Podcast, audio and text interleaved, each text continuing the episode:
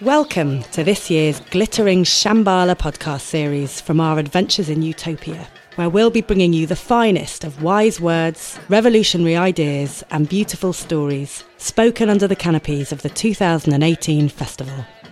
In this first episode, documentary filmmaker James Jones reminds us that to understand what a utopia looks like, it's pretty useful to understand what a dystopia looks like. Thank you. I hope this isn't too depressing. I have to say, like, my line of work is basically misery, but um, I hope it doesn't put you off too much. Uh, when Jesse asked me to do a talk about my travels, it took me a while to think of the subject, kind of what ties it all together. And she told me the theme of the festival was Adventures in Utopia. And utopia is not really a word that can be ascribed to any of the places that I go.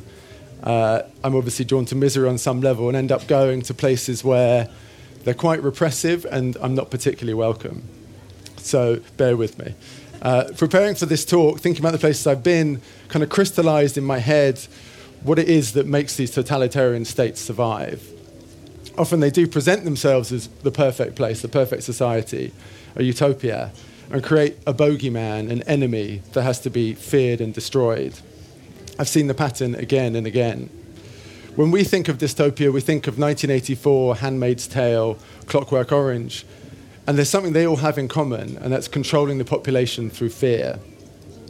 So I'm going to talk a bit about that, and about how some of these nightmarish scenarios aren't as far from our reality as we might think. I'm going to start talking about a film I made in Ukraine in twenty fourteen. It turned up in Kiev in the middle of winter. Uh, it was minus ten degrees. I spoke a bit of Russian, I had a camera, had no fixer or translator. And on Independence Square, Maidan, there were thousands of protesters camped out in these Arctic conditions and all kind of dressed up like kids imitating some like medieval battle, wearing kind of bike helmets, knee pads for skateboarding, and these kind of strange wooden shields and hockey sticks. Um, and one day, out of nowhere, the security forces opened fire on them, and the unarmed protesters tried to take cover behind their wooden shields. It's actually the only place in the world where people have died clutching E U flags. Almost one hundred people were shot dead by snipers in one day. I turned up the day after, thinking, you know, with impeccable timing, thinking I've missed this kind of historic event. But actually that day, the, the Russian president, the pro, pro-Russian president they hated, uh, fled to Russia in a helicopter with his tail between his legs. So I arrived, you know, it felt like victory. It was a strange mixture of grief at the dozens of, of their friends, the fellow protesters who'd been killed, and joy that the revolution had succeeded. But as so often with these situations, the joy was short-lived. Russian President Vladimir Putin in the neighbouring country couldn't allow the revolution to succeed in case it gave his own population, you know, some, some ideas. So he started pumping out propaganda on Russian television, um, which is watched by the Russian speakers in the east of Ukraine. And for many years, these Russian speakers had lived completely peacefully with the rest of the Ukrainian population with no problem at all. And the protesters, who as far as I could see were optimistic, pro-Western young Ukrainians who wanted a more modern country, were presented on these T V reports as neo-Nazis who wanted to wipe out the Russian speakers in the east. So I went out to the east to kind of see what the situation was and found that people genuinely feared for their lives there. They thought a swarm of Nazis was going to come from Kiev and kill them in their beds. And what shocked me over the weeks that followed was how quickly people lost their humanity. These pro-Russians would attack protesters in the streets, and you would literally see a teenager with a broken leg, covered in blood, trying to drag him, this is really depressing, I'm sorry, but trying to drag himself up the steps outside a metro station. And a babushka, like a, gran, a grandmother, an old woman, who ordinarily might tell you off in the metro for having her shoelaces untied, but nothing worse, would rush down, clutching her handbag, to give this, this teenager a kick. And in a matter of weeks, people who'd lived happily side by side, neighbours, friends, were suddenly so overwhelmed with fear that they no longer even saw each other as human, but just as a threat. I filmed this grim descent into what felt like madness, often being threatened myself, slightly wishing I didn't understand what they were saying. People saying they were going to break my camera or maybe break me if I didn't stop filming. Ultimately, it became a film about hate, and for me, it was an eye-opening, depressing, and scary experience. As if that wasn't bad enough, I then turned my attention to North Korea. Um, we, we see North Korea as kind of cartoonish. It's like funny haircuts, nuclear rockets. Donald Trump calls Kim Jong-un Little Rocket Man. I'll talk a bit more about him later. But it's a brutal place, probably the closest thing we have to an absolute totalitarian state, like we see in dystopian novels like nineteen eighty-four. Making a film in North Korea is obviously not easy.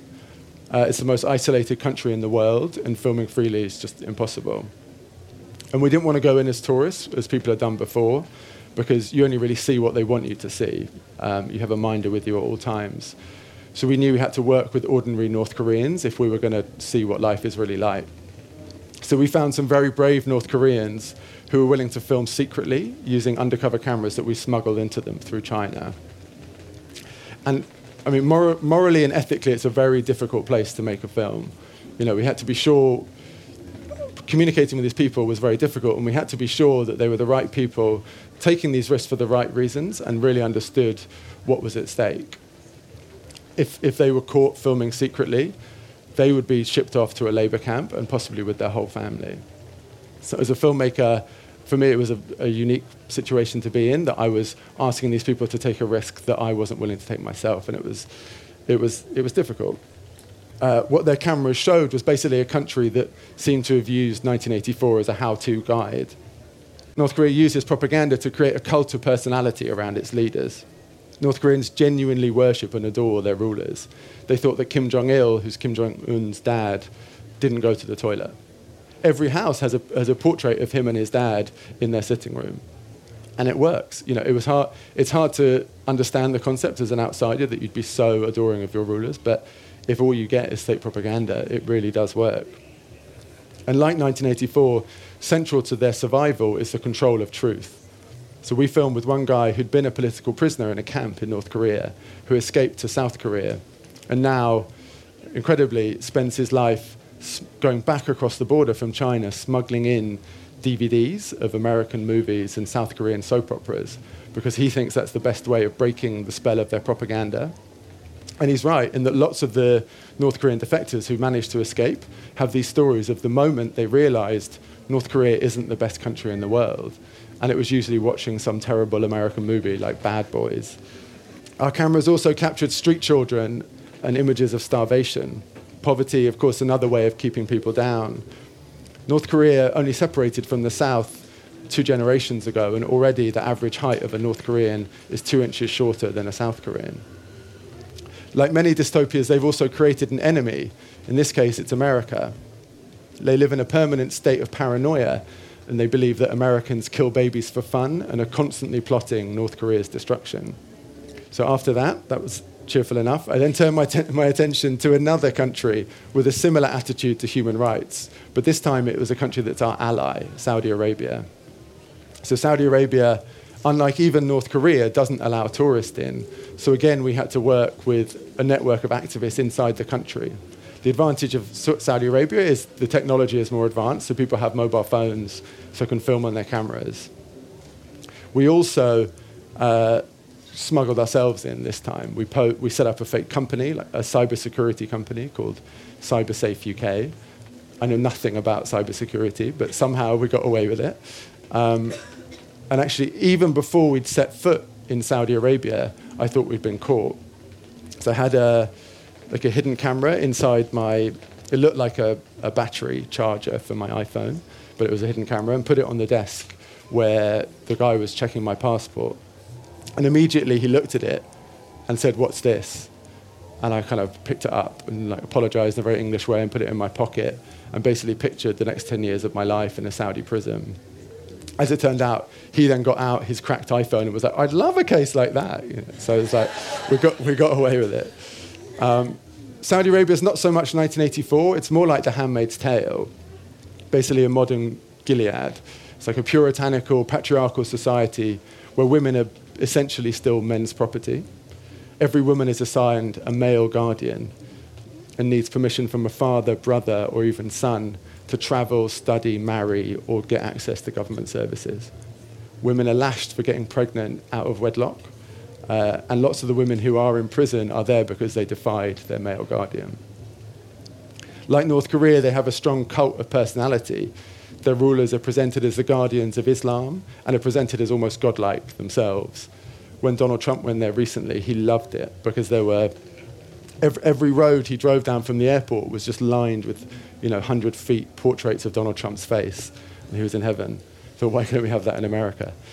And our, our network filmed on their mobile phones public punishments, kind of like in The Handmaid's Tale. Bloggers who questioned their rulers being lashed in public squares, protesters being hanged, and sometimes their bodies then crucified after their deaths. Uh, they also created an enemy, but their enemy is internal. It's women's rights, homosexuality, people of other religions like Christians and Jews, and even other branches of Islam. Right now, I'm just finishing a film in the Philippines about the drugs war. And there, uh, President Duterte came to power on a populist strongman platform promising to wipe out drug pushers. It was basically the central theme of his campaign was to kill drug pushers. During his campaign, he said, "Hitler massacred three million Jews. Now there are three million drug addicts. If Germany had Hitler, the Philippines can have, you know, me." four thousand people have been shot dead so far in his drugs war in, in almost two years. And we filmed with the police as they went out on drug operations and justified their killing with shocking honesty. The surprising thing for me there was not only that the police believed what they were doing was totally righteous, but a lot of the society did as well. Basically, the propaganda had worked. So Duterte's propaganda persuaded them that drug pushers are pests, a word that you hear again and again in these countries when they're trying to dehumanize a section of society. And now lastly, I come to America. So I went to Portsmouth, Virginia, to make a film about a police shooting, as Jesse mentioned. I found a town that was fifty percent white and fifty percent black, split down the middle on racial lines. A white cop had shot an eighteen-year-old black kid coming out of Walmart at seven thirty in the morning. From lawyers to eyewitnesses to jurors, they saw the event, this kind of two-minute incident in a, park, in a parking lot, in a completely different way, depending on their own race. So the jury was eight black people and four white, and it was split entirely along those lines. So the, the white jurors thought he was, the cop was innocent, and the black jurors thought he was guilty. Now, whatever you think about that situation, that's not a justice system that's working. Uh, eventually, they did go on to convict him of manslaughter, but I would say that had the, the makeup of the jury been the other way around, and it had been eight white jurors and four black jurors, he would have been acquitted. Uh, the film was broadcast a week before Donald Trump was elected president. It's a man who made his entry onto the political stage by championing a conspiracy theory that Barack Obama is a secret Muslim immigrant. He's president because he capitalized on the fear that I've been talking about in all these other places. He stoked that fear. So immigrants, terrorists, attacks on the police, and slightly more subtly, although not that subtly, black people are all molded into one threat. So people need a strong man to protect them. They need a wall. And the wall is an almost North Korean concept. Like, the outside world is a scary place. Mexico is full of rapists. London has no-go areas. Even Sweden is scary in Donald Trump's world. And once you start thinking of outsiders as less worthy than your compatriots, as people who infest your nation, then it becomes very easy to treat them brutally. It even got me thinking, making this film in the Philippines, how many of the cops I filmed in America, if Donald Trump turned around tomorrow and said, "We've got to kill all the drug dealers," how many of them would act on it and start executing people in the street? And there are many who would, I think. We live in unpredictable times when populists like Donald Trump are becoming the norm rather than the exception. And actually, dystopian fiction is having a renaissance. I guess in dark times, people turn to like the darkest escapism to help us brace for the worst and maybe find a way to avoid it. We're now in a situation where the American president's closest advisors are being locked up for corruption and possibly collusion with a foreign power. And he may even use his presidential pardon to, to free them and subvert the justice system. Even two years ago, that would have seemed like a mad fantasy. My travels have showed me that toxic rulers can destroy the decency of a society and turn people against each other. And we need to be very careful that we're not next.